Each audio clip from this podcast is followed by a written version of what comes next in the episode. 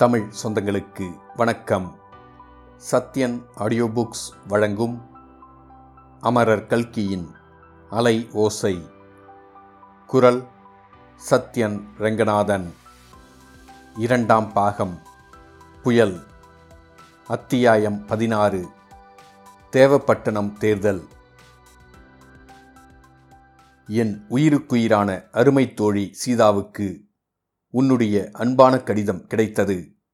நீங்கள் எல்லாரும் தாஜ்மஹாலுக்கு போனது பற்றியும் ஆக்ரா கோட்டையில் பார்த்த அதிசயங்களை பற்றியும் விவரமாக எழுதியிருந்ததை படித்து அளவில்லாத சந்தோஷம் அடைந்தேன்.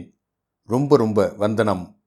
அதையெல்லாம் படித்தபோது எனக்கு உங்களுடன் வந்து எல்லா காட்சிகளையும் பார்த்தது மாதிரியே இருந்தது.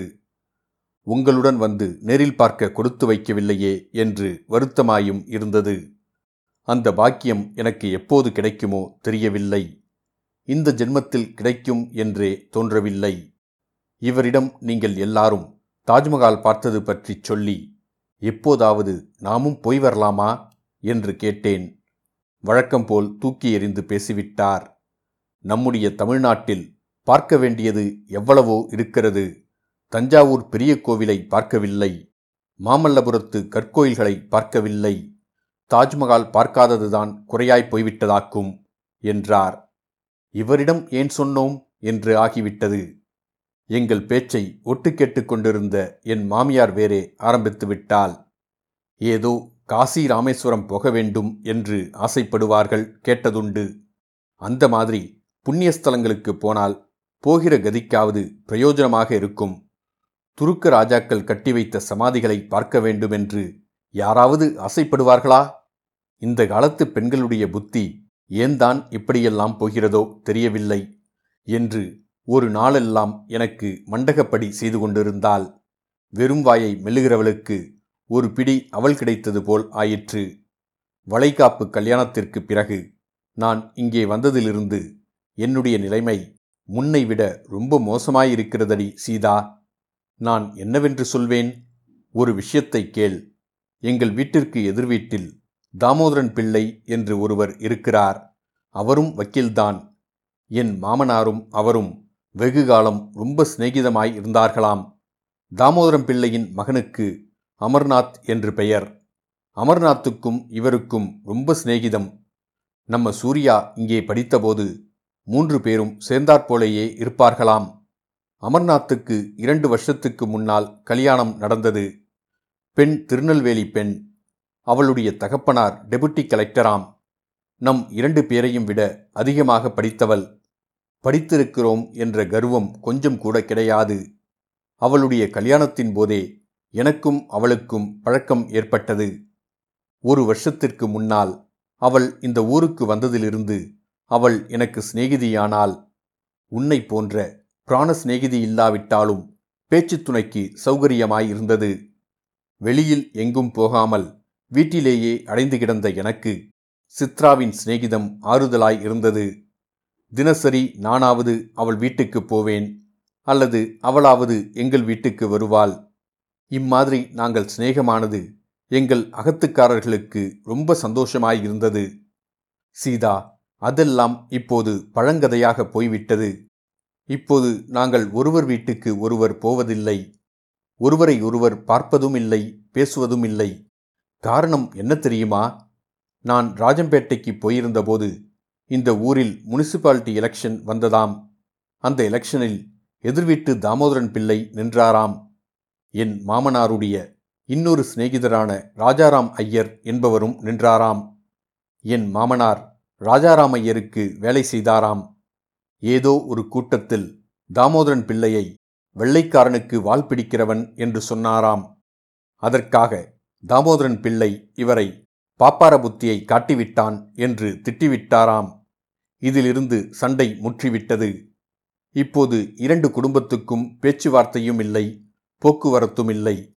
முப்பது வருஷமாக சிநேகிதர்களாக இருந்தவர்கள் இப்போது குத்து வெட்டு என்கிற நிலைமைக்கு வந்துவிட்டார்கள்.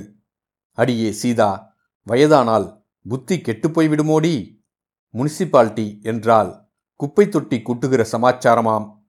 தோட்டிகளை வைத்து தெருக்கூட்டும் வேலையை சரியாய் செய்வதற்குத்தான் முனிசிபாலிட்டியாம் சம்பளம் கிடையாதாம். இந்த குப்பை கூட்டுகிற பதவிக்காக இப்படி இவர்கள் சண்டை போட்டுக்கொள்ள வேண்டுமா என்று ஆச்சரியமாயிருக்கிறது. இதன் காரணமாக எனக்கு இங்கே கிடைத்திருந்த ஒரு சிநேகிதியையும் இழந்துவிட்டேன். சற்று நேரம் எதிர் வீட்டுக்கு போய் பேசிக்கொண்டிருப்பதும் போய்விட்டது. வீடு அசல் சிறைச்சாலை ஆகிவிட்டது. என்னுடைய கதை இருக்கட்டும். சீதா நீ ரஜினிபூருக்கு போனது பற்றி சுருக்கமாக எழுதியிருந்தாய். ஏரியில் விழுந்து ஆபத்தில்லாமல் எழுந்ததாக எழுதியிருந்தாய். ஏதோ தமாஷ் என்று நானும் எண்ணினேன். ஆனால் சூர்யா எழுதியிருந்த கடிதத்திலிருந்து உண்மை தெரிந்தது. பெரிய கண்டத்திலிருந்து நீ தப்பி பிழைத்தாயாமே? அதென்னடி? உன் அகத்துக்காரர் படகிலேயே இருந்துவிட்டார்? யாரோ தாரிணி என்று ஒருத்தியாம். அவளும் உங்களோடு படகில் வந்தாளாம்? அவள்தான் ஏரியில் குதித்து உன்னை காப்பாற்றினாளாமே. அவள் மட்டும் இருந்திராவிட்டால் உன்னுடைய கதி என்னாகியிருக்கும்? என்னுடைய கதிதான் என்னாகியிருக்கும்? ஏதோ ஒரு சமயம் எனக்கு நல்ல காலம் பிறக்கும். உன்னோடு கொஞ்ச நாள் தங்கியிருக்கலாம். டில்லி ஆக்ரா எல்லாம் பார்க்கலாம் என்று ஆசைப்பட்டு கொண்டிருக்கிறேன். நீ இப்படியெல்லாம் உன்னை அபாயத்துக்கு உட்படுத்திக் கொள்வது நன்றாயில்லை. உன் அகத்துக்காரரை நான் எப்போதாவது பார்க்க நேர்ந்தால் அவரை நன்றாக திட்டுவது என்று எண்ணிக்கொண்டிருக்கிறேன். ஆண் பிள்ளைக்கு நீந்தத் தெரிய வேண்டாமா? நீந்தத் தெரியாவிட்டாலும் அப்படியா பார்த்து கொண்டு படகிலேயே உட்கார்ந்திருப்பது? இவரிடம் நேற்று சொன்னபோது ரொம்பவும் வருத்தப்பட்டார். உன் அகத்துக்காரர் பேரில் கோபமும் பட்டார். அவனும் ஒரு ஆண் பிள்ளையா? என்றும் கேட்டுவிட்டார். இவர் பேரில் எனக்கு எவ்வளவோ குறையிருக்கிறது ஆனாலும் அந்த மாதிரி ஆபத்தான நிலைமையில் இவர் சும்மா இருந்திருக்க மாட்டார் என்பது நிச்சயம். சென்ற வருஷம் இந்த ஊர் காவேரி வெள்ளத்தில் ஒரு சிறு பெண் முழுகிச் செத்துப்போக இருந்தாலாம் இவர் தைரியமாக காவேரியில் குதித்து நீந்திப் போய் அவளை கரை சேர்த்து உயிர் பிழைக்கச் செய்தாராம். இது விஷயத்தை பற்றி இந்த தேவப்பட்டணம் முழுவதும் சென்ற வருஷத்தில் பெருமையாக பேசிக்கொண்டார்கள் உன்னுடைய அகத்துக்காரர் அப்படி நடந்து கொண்டதை பற்றி எனக்கு உண்மையாகவே கோபமாயிருக்கிறது சீதா. சூர்யாவை கூட நான் நன்றாக திட்டி கடிதம் எழுதியிருக்கிறேன். உங்களோடு ஆக்ராவுக்கு வந்தவன் ரஜினிபூருக்கு வராமல் எதற்காக திரும்பி வர வேண்டும்? அப்படி என்ன தலைப்போகிற காரியம் அவனுக்கு? இனிமேல் அப்படியெல்லாம் செய்யக்கூடாது என்றும் உன்னை பத்திரமாய் பார்த்து கொள்ள வேண்டும் என்று எழுதியிருக்கிறேன். சீதா நீயும் அவனை கொஞ்சம் கவனித்துக்கொள் சூர்யாவை நினைத்தால் எனக்கு பரிதாபமாயிருக்கிறது. ஊரை விட்டு நாட்டை விட்டு வீடு வாசலை விட்டு டில்லி பட்டணத்துக்கு போய் நல்ல சாப்பாடு கூட கிடைக்காமல் திண்டாடிக் கொண்டிருக்கிறான். ஒரு அதிசயத்தை கேள். என்னிடம் ஏதாவது பணம் இருந்தால் அனுப்பும்படி எழுதியிருக்கிறான். அல்லது என் கணவரிடம் கேட்டு வாங்கியாவது அனுப்பும்படி எழுதியிருக்கிறான். பணம் வேண்டும் என்று வீட்டுக்கு எழுதவும் மாட்டானாம். அப்பா பணம் அனுப்பினால் பெற்றுக்கொள்ளவும் மாட்டானாம். இந்த மாதிரி பிள்ளை எங்கேயாவது உண்டா? கொஞ்சம் சூர்யாவை எனக்காக பார்த்துக்கொள். குழந்தை வசந்தி நாளொரு மேனியும் பொழுதொரு வண்ணமுமாக வளர்ந்து வருகிறாள் என்று நம்புகிறேன். சமர்த்தாக பேசி விளையாடிக் கொண்டிருக்கிறாளா?